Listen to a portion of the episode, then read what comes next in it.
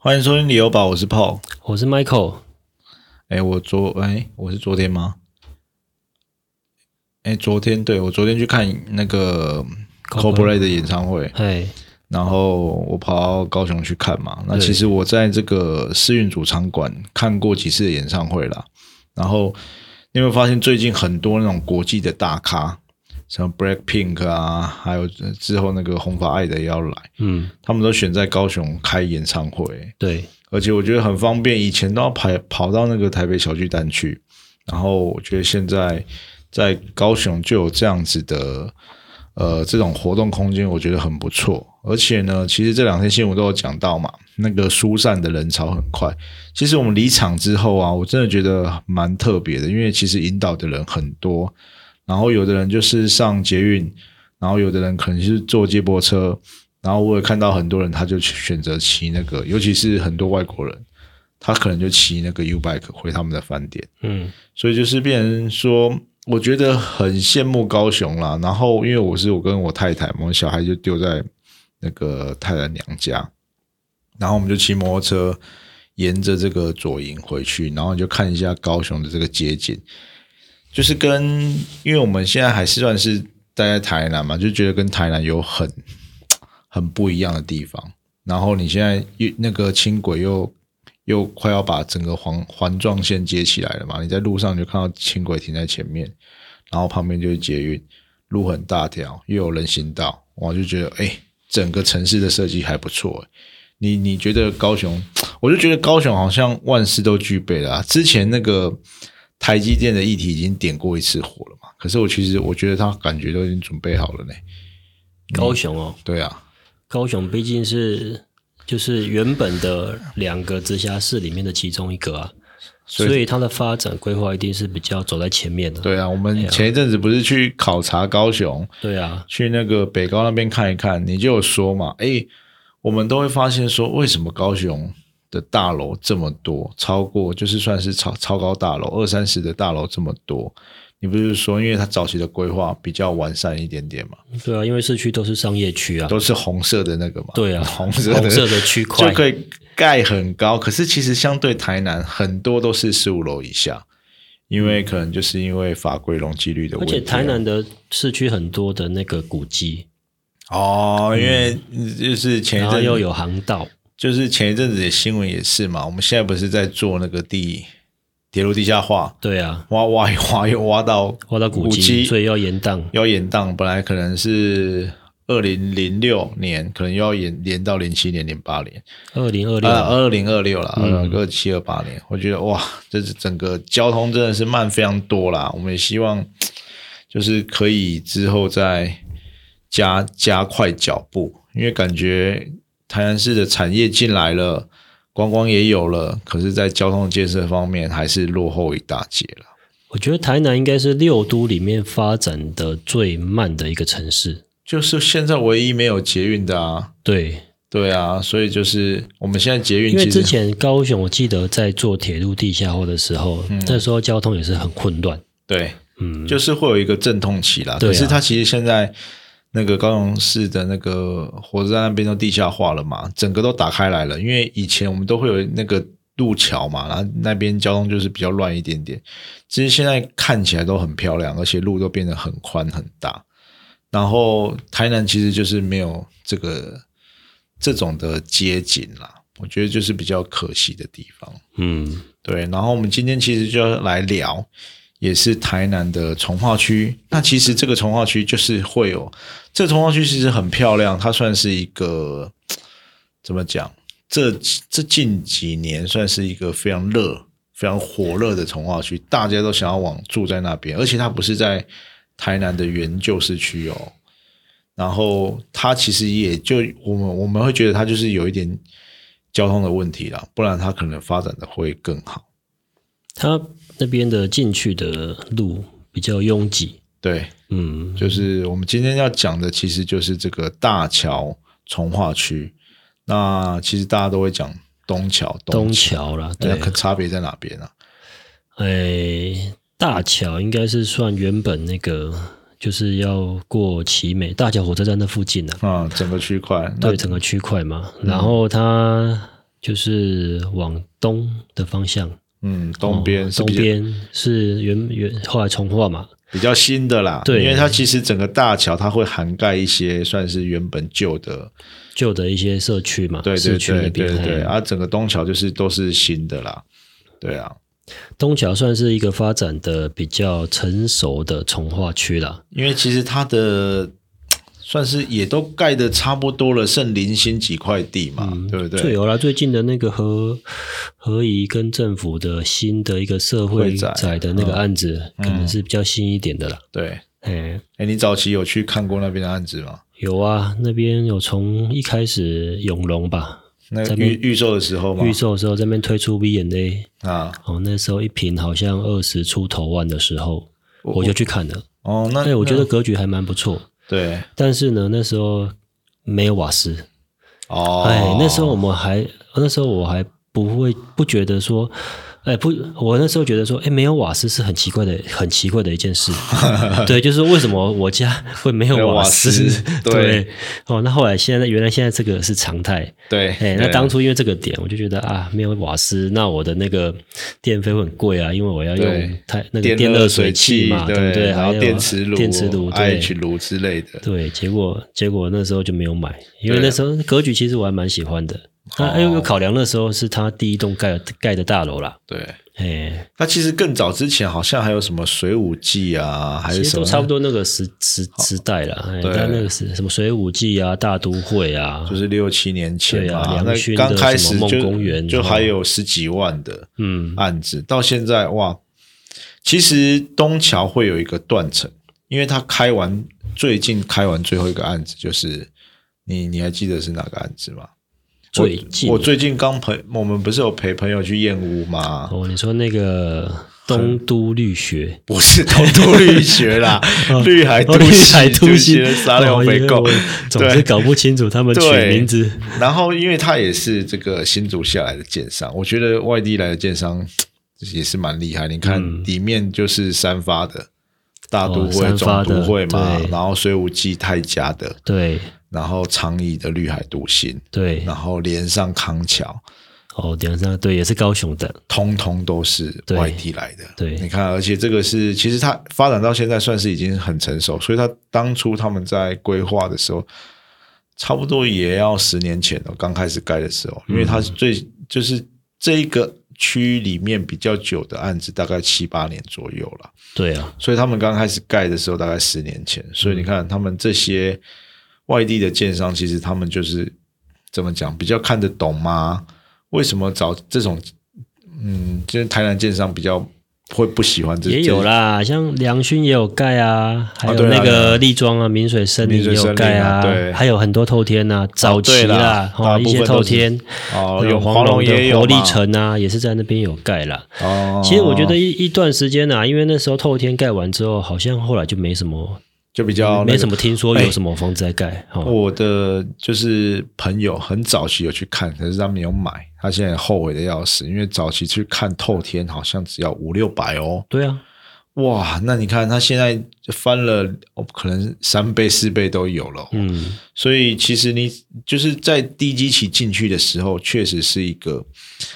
当时候确实是一个不错的的时机啦。那因为有时候那时候买，可能你也没有想到未来会发展这么好。对。可是你看那边进车站，嗯，然后又进奇美医院，对，他进奇美院去交流道也也是蛮方便的也。算近哦，那你看交通啊、医院嗯其实都很成熟，生活机能更不用说，那就是在在市区嘛。哦，中华路这么热闹，对，哦，那可是为什么早期没什么人去买？我觉得那时候可能是因为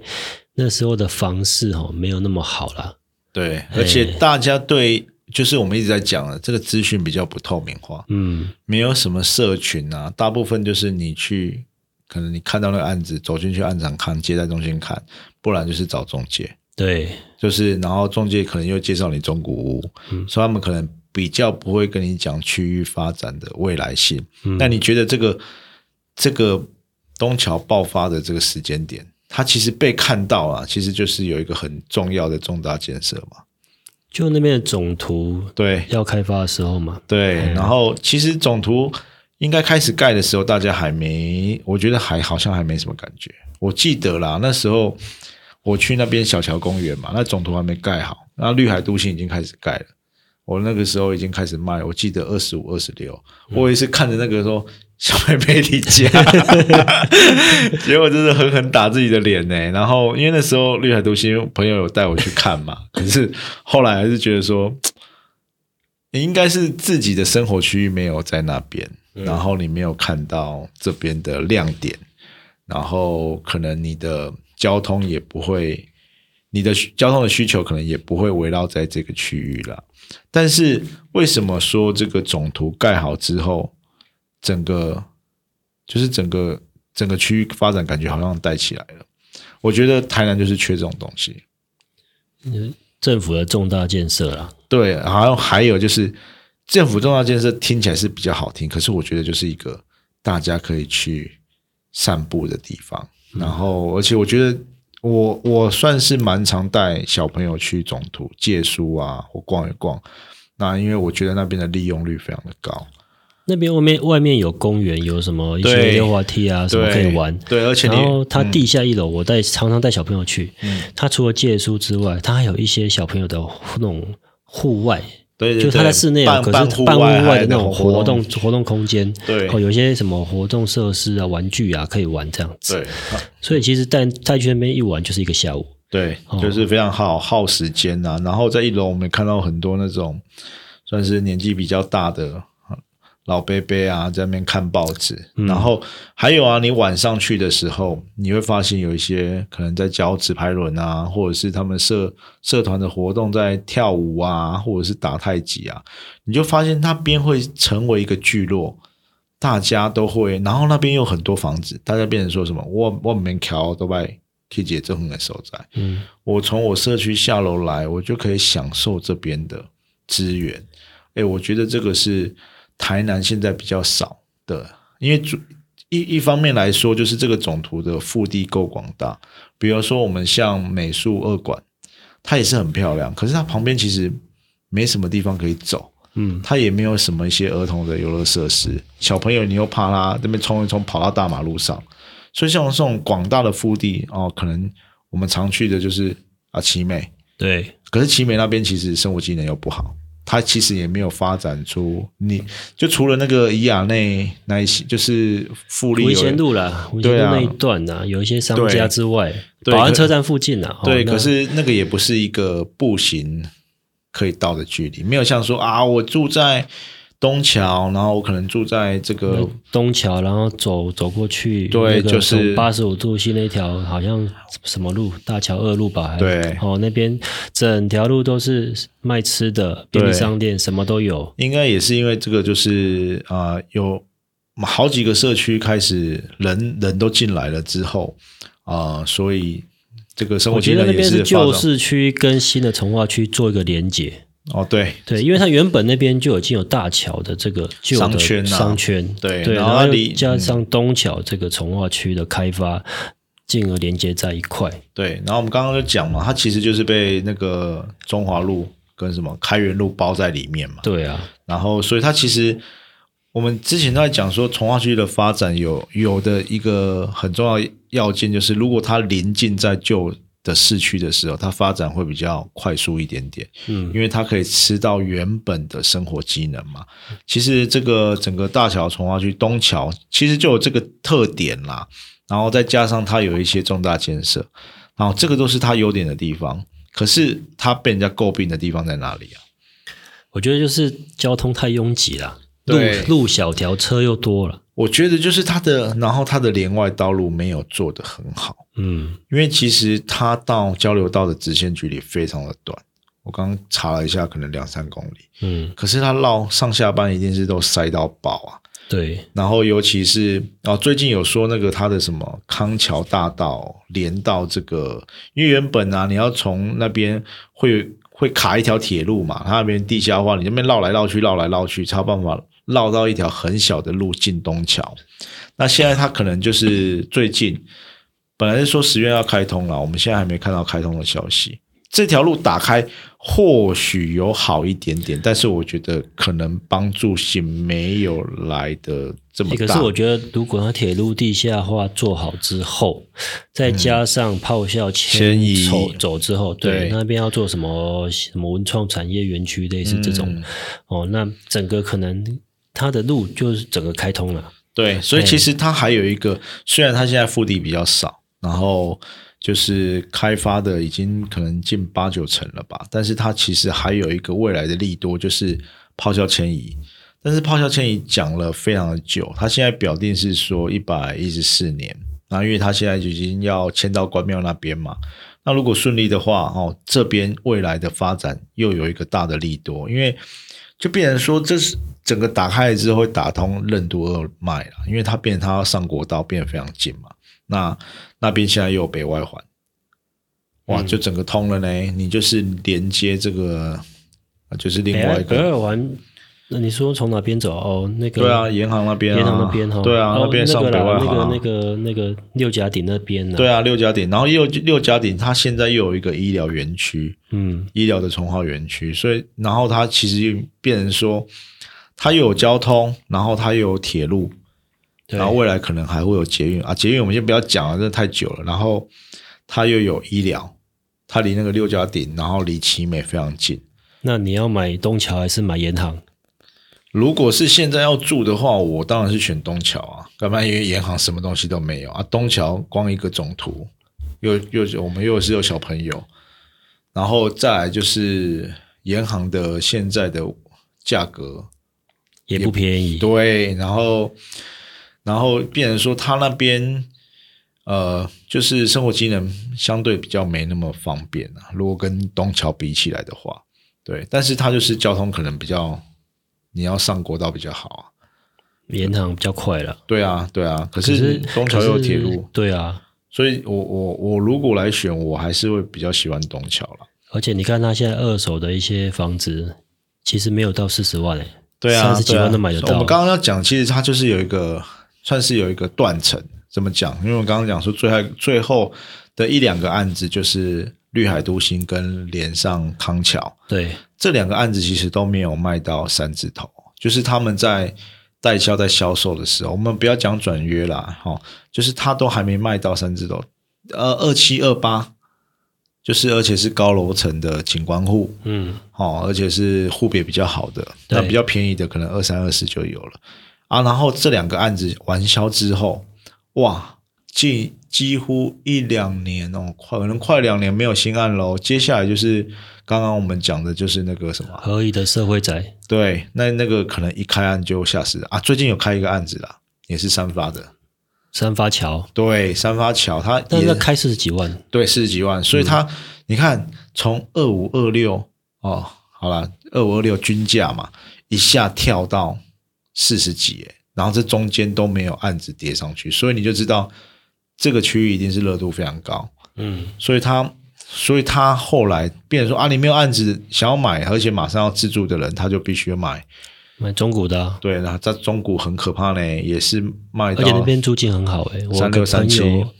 朋友买三发惠世界啊三房的，那时候好像买样品屋吧，啊，好像八九百万啊，九百多，然后租给人家一个月租三万多，我靠，那就是投报率非常好哎、而且它九百万是带装潢的哦，对啊，哈，超便宜耶、对啊，二十几万啊，哦，它装潢加上去也才二十几万，超便嗯。宜，而且三发的其实那个品质都还算还 OK，还不错了，对啊，嗯，所以所以他那边其实就是我觉得就是他居住的环境相对的很好，因为整区都是新的嘛，有从化区的街廓，然后你就舒舒服服的你在那边散步也觉得很舒服。那我觉得啊，这个是都是我们刚刚讲的，就算是硬体方面的了。我觉得最近的东桥它有一个很大的改变，你知道是什么吗？是什么？他们换了一个里长，真的是有差呢。因为最近我不知道你有没有感受到，那个住诶，应该是哦住在东桥的人，他们自己会有一个优越感，然后 为什么你会知道这种消息？我都会深入那种民间的社团去 去探查，然后我我觉得很有趣。然后因为他们换的好像是一个年轻的里长，然后他是很算是很热血吧，在一些推活动，所以最近东桥办的活动非常多。那最近就是、哦，对，上次我去万圣节，有看到对有在办万圣节的活动，对他们感觉这是整个里动起来耶，然后超级无敌多人的。我记得去年没有这种规模，嗯那去年可能是比较老的里长，嗯然后换了新的里长，就整个这个这个，然后就变成说，大家对于哈、比如说小桥公园哦，早期说人家说啊那边晚上会很暗，诶，他们就可能去做改善，然后包括活动，然后尤其是像这种新兴的从化区，年轻的人口非常多，所以对于这种活动性质的参与的这种参与度非常高哦，包括我们看一些台北部的林口哦这些。都是算是新兴的从化区，就是年轻人嘛，然后就很愿意参加这些活动，带着小朋友帮小朋友装扮啊，然后去参加万万圣节的活动。我相信圣诞节一定还会再有一波你。不觉得这样整个社区哦，不要说社区了，整个从化区就这个地区的那个生气，就觉得好像很蓬勃这种感觉。对，就是你整个氛围会觉得非常好。那虽然人家说这个大桥国小、大桥国中一啊、以往的学区来说不是非常的强，可是我觉得像这种也会慢慢的改善啦，因为变成说大家愿意去关心，然后大家会积极去参与这些算是你们地方上的一些事务嘛，也会改善这个就是你各方面的品质，我觉得都会有进步啦。然后像我们这不是也是算是读这个私立，像你就从头私立试到尾的人，国小私立试到大学，对不对？对，那其实你就会发现，一个好的学校啊，我们都会觉得哇，那学校办学怎么样怎么样。可是其实你会发现，好学校的组成好是来自于他的学生，它里面的，比如说哎哦，可能台南一中为什么那么强？其实强的不是老师、哎，是里面的学生很强。然后其实他就就我觉得讲难听点，就是有一点阶级复制的感觉了。比如说，为什么那个竹北的哦特定的学区会变很强，就是因为那边的可能高收入的人啊，然后社经定位比较高啊，他们小孩也会比较重视这些方面嘛。我觉得东桥可能会有一点这种感觉，就是大家如果越来越关心自己小孩，然后关心这个社区，我觉得连带也会带动这个整个的学区的发展。但是现在还没看到啦，但是我觉得这个以后也是一个观察的指标。然后整个区域的发展，你会觉得还不错，那个氛围很好，所以你就会觉得，哎，住在这边好像很不错，嗯，对不对？对，然后我们自己也有很多朋友，因为我们不是那才去陪朋友燕屋嘛，就是去看那个绿海独行啊。对，啊，你觉得那个那个案子怎么样？那个案子哦，其实那个就是我我以我认定啊，那个应该算首购宅了对。哦，因为户数蛮多的嘛，哦，那平数也大概是三十多平左右，对。哦，两房三房这样子，对，哦，可是我觉得规划的还可以啦，就是对。它进去的施工的品质也还不错，其实就是哦，然后看出嗯去的那个窗外的景景观，对也蛮蛮不错的、哦，刚好是我们看到那个园呢，看我们刚好那个户别，它那个户别很赞呐、那其实其实它就是一个量体非常大，因为昌邑以以往来说都是造镇嘛，对啊，听说就是也不是听说啊，它现在就是在二空，它也要造镇，对，搞好几期哦，现在一二期已经盖盖到一半了嘛，之后好好像还有三四五期。那我我刚刚其实想要讲的就是一个从化区的发展要成型，其实这个也是一个重点的，就是刚刚你讲的啊，都是什么样的规划，都是那种就是首购规划，对，就是算是中小平数的，因为为什么年轻人才买得起啊？尤其现在又那么贵，嗯，那而且相对的就是你买得起，你才住得起，你的入住率如果高的话，整个区域的发展才撑得起来嘛。嗯，那像那边，你说你你好像有说说比较算是豪宅定位的这种大楼型，好像只有就比较早期早期那一波的啦，哦，那一波那一波盖的大楼，那个立庄的明水森林啊，对算是比较大平数、比较豪宅规划的的大楼啦。对。那如果相对于这种案子来看，那变成在这边变成是稀缺的产品哦。就只有这个，再来就是看透天，对，那你看民其实那个民水森林，它后来的价格也是冲上去非常卖到高。快四十万啊！对啊，所以其实就是你在这个区域里面，哎，虽然首购宅哦是一般人就是想要有能力负担得起的，可是你当你的区域发展好完整的时候，哎，有一些有能力的人，他就可能会想要追求这种比较好的建筑，对换屋型的，或者是大平数的，对大平数的，豪宅型的，对对啊，这个也是比较，我觉得比较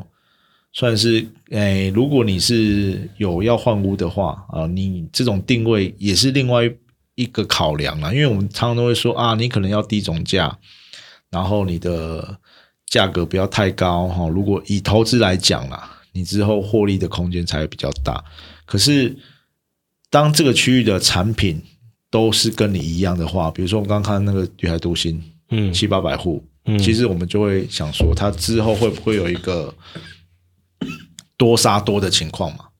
就是大家成屋好了，好、不管是你要出租或者是你要买卖，有可能就会面临到这个问题。那如果你是相对区域里面比较像这种明水森林这种比较算是呃特殊型的规划的产品，哎，反而变成另外一种的投资圣品。所以，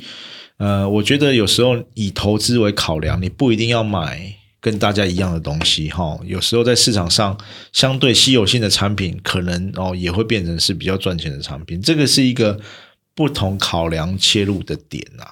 哦，也可以思考看看哦。然后，其实东桥现在已经区域发展已经成熟了嘛，哦，未来就是看炮校有没有迁移这一块，然后铁路地下化好像也会做到大桥嘛，嗯会，对啊，所以这个就是连带的一个利多啦。我、所以现在变成是一个乐趣哦。你其实东桥，我觉得啦，应该是我觉得是一个蛮看好的区域。对啊，目前来说可以算是成熟了算是算是这个呃，除了台南旧市区之之外，我我觉得他可能就是第一名的吧，数一数二啦。嗯有常常有人拿他来跟九分子比，你觉得嘞？九分子还在开发中啊，，对，其实还有已经算蛮成熟了。，对，我觉得有一点是呃形态有点不太一样。嗯那那这个九分子其实也有很多的政府建设，可是它现在就是还不到一半吧，五成到不没有，可能没有五成哦。对还它的树地还是非常的多，所以它的生活机能相对可能也没有东桥来的好。总图都在使用了我们九份子的那个什么公园，那个运动那个公园对国民运动中心呐、对啊，才正正在盖。对啊，所以这个也是可以拉长时间来看啊。毕竟两个人发两个区域的发展期程不太一样，那地理位置也不太一样。哦，对，那东桥目前面临到最大的问题，我们刚刚讲就应该就是交通的部分了，嗯因为它的这个还没有办法缓解。那等到这个康桥康康桥大道越过铁路那一段打通之后，看会不会稍微好一点点。但是我觉得要整个整个的交通提升，还是可能要等到炮校迁移之后，看那个路线有没有办法怎么样规划。嗯对啊，对啊，因为它它往奇美那个方向跟往延航那个方向，其实那边路都很小条。对啊，就是塞住了啦。对啊对啊，就卡在那边。对啊，所以这个就是未来可以参考的一个点。不过现在东桥你也没有东西可以买了，就是等，好像白金也在动工了。对白金有一个案子在，动工了。不过那个基地比较小，哦，户数也比较少，那就是等这个保家的这个跟社会宅。哎，可是你你觉得这个社会宅，我们其实之前有遇到就是东都绿学嘛，就是、算是什么合建嘛，跟政府。他就是盖一栋给政府当社会宅啦。你你觉得啦？如果以这个来考量，你觉得会不会影响到？影响到价格吗？对，然后还有就是整个的社区的品质。嗯，我觉得那栋给政府使用的社会宅，当然政府要怎么利用，一定会给比较可能需要的人。需要的人去先承租哈。对对对，好，那其他的社区、其他的栋栋别啦哈，嗯，如果说有分开管理的话，我觉得倒是还好。对，哎，那如果说你是统一管理的话，可能就会比较复杂一点，因为变成租客很多。对，因为其实我们在东都绿学那个案子，他是说他是分开管理，然后他进出也会不同可是其实就是他的公社也是一起的啊，然后他的停车场也是一起的啊。但是我觉得不用太去预设立场，因为其实社会宅虽然是比如说是呃，可能有需要的人会优先承租，可是其实那毕竟都还是在少数，大部分人可能就是用一般的条件去申请。嗯，对，然后社会宅有，我觉得好以好处来讲，就是它的入住率可能会高。嗯那你有人的话，其实就是可以撑起附近的这种生活机能嘛，有人流嘛。那呃，但是有没有人会介意？以我们自己周遭的人来讲，还是有人会介意这一点啦。就是可能觉得啊，出入的人会不会有一些？因为其实你去看社会宅的那些条件，当然可能会有一些更生人啊，或者是可能是身心障碍的人啊，他是可以优先承租的。那这个东西是不是一个考量的点？我觉得就是看你自己的想法啦。因为但我觉得就是管理是比较重要的问题对啊。对对啊对对，所以这个因为我觉得管理公司这一块哈，嗯因为户数那么多啊，如果没有足够的管理人员，或者是分栋别管理的话，嗯。那可能会变成你的管理人员哎太少，没办法去哦好好维持社区的品质。对，这个也是一个，我觉得这个都可以纳入考量的点啦。对啊，然后其他的话，可能还有一两块速地，这个这个目前我们的这个发展的西城我还还不知道，但是这个东桥就是一个啊，算是已开发了啦，已开发的从化区非常的不错，然后变成说你现在要进去那个区域，你就相对的要。就是成本比较高一些，对，要花比较多的钱的。变成说，哎，你在这边可能像最新的案子三发桥，它要到四十万，四十、万到北北区买得到，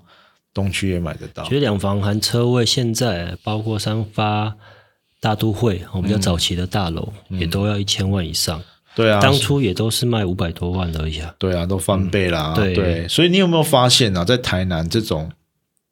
市区的概念哦，原本啊、呃我们这种旧的台南市区的概念，越来越。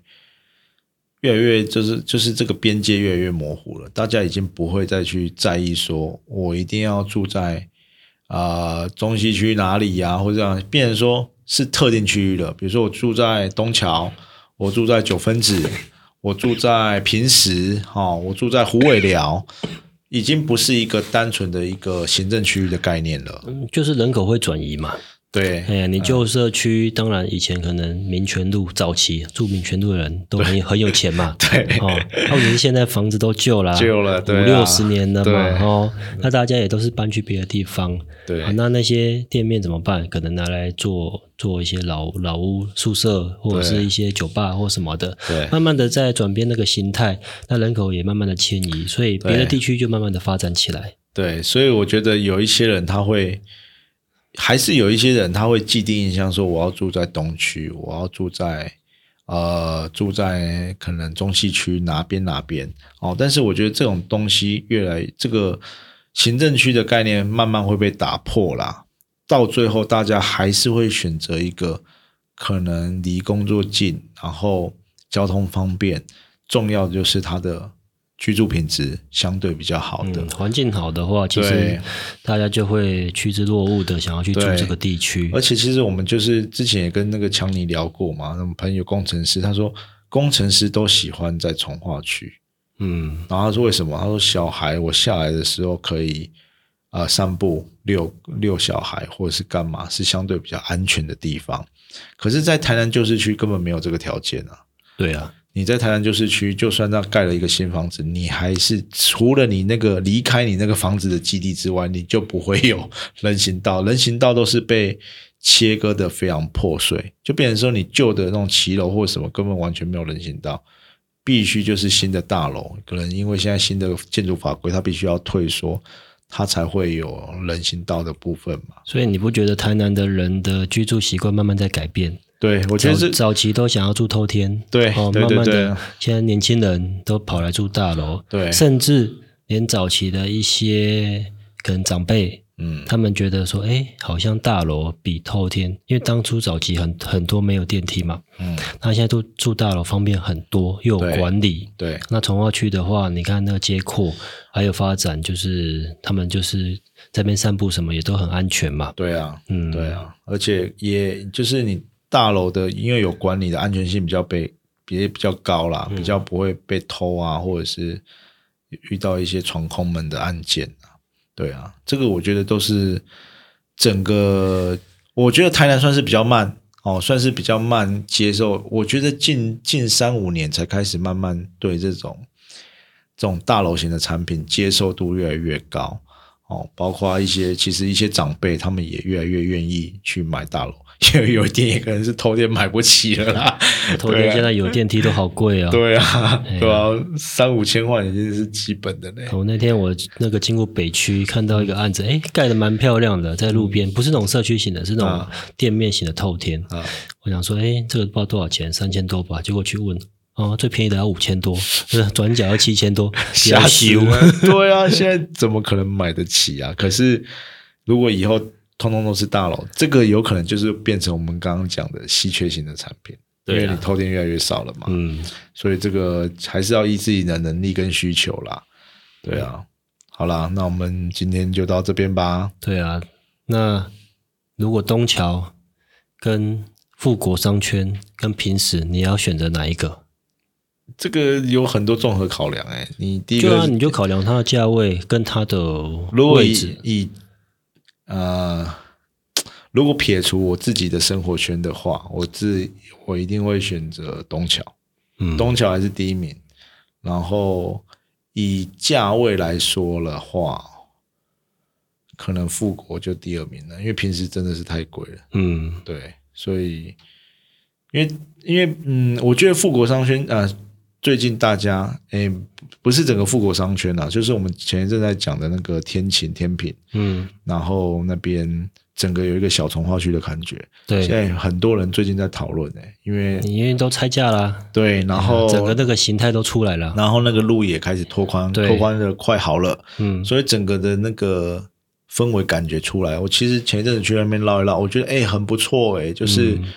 因为那个春府拆拆也拆的差不多了嘛，对啊，然后天平也拆了，嗯然后天井也拆一半，你就整个区域的氛围感觉起来了。啊、我觉得那是一个很你等它那个大厅跟那个对整个花园都做好，那感觉又更不一样。对，但是它就是比较小，规模比较小，它当然比不上平时，比不上东桥。东桥那东桥它最大的优点就是还是有一个总图在那边啊，对，你有一个活动的空间，感觉而且又比较开阔，而且利用率又是一个很高的。你可能有那个国民运动中心，你不会每天去哦，你可能图书馆的话，你就会很常去哦。对，对啊，我觉得跟你的设施还是有差。而且和离医院又很近。对啊，对啊，所以这个就不在医院旁边，但是离医院很近啊；不在交流道旁边，但是离交流道很近。这个其实是一个你很不觉得这完美的距离条中。中华路以东都是很贵的一些区域？有没有？对啊都是大大家还蛮喜欢的一些区域。讲完又想要买，每次都这样子 怎么办？不过东桥现在真的贵了啦，我就因为我自己也有机会，你也有机会要去买嘛，可是后来我们都没有选择东桥，我觉得还是自己可能地域性的关系啦，对了，没有钱不够了。钱不够了，对啊，就是嗯没有钱啊没有额钱额外买多的。不过如果喜欢这个区域的，我觉得可以考虑看看啦，因为接下来嗯蛮不错的地方，现在也有发展性。对，接下来可能就是保家的案子、嗯哦，然后现在正在卖的就是三发桥，嗯，但是它因为它平数比较大一点点，它应该是属于换物型的产品，四五十平，然后它总价就会落在两千以上咯。嗯所以这个可能就是要考量的点啦。是的。好了，那我们今天就到这边吧。OK，买房不需要理由，家就是你的城堡。谢谢大家收听这一节的有宝，我是 Michael，我是 Paul，拜拜。拜拜。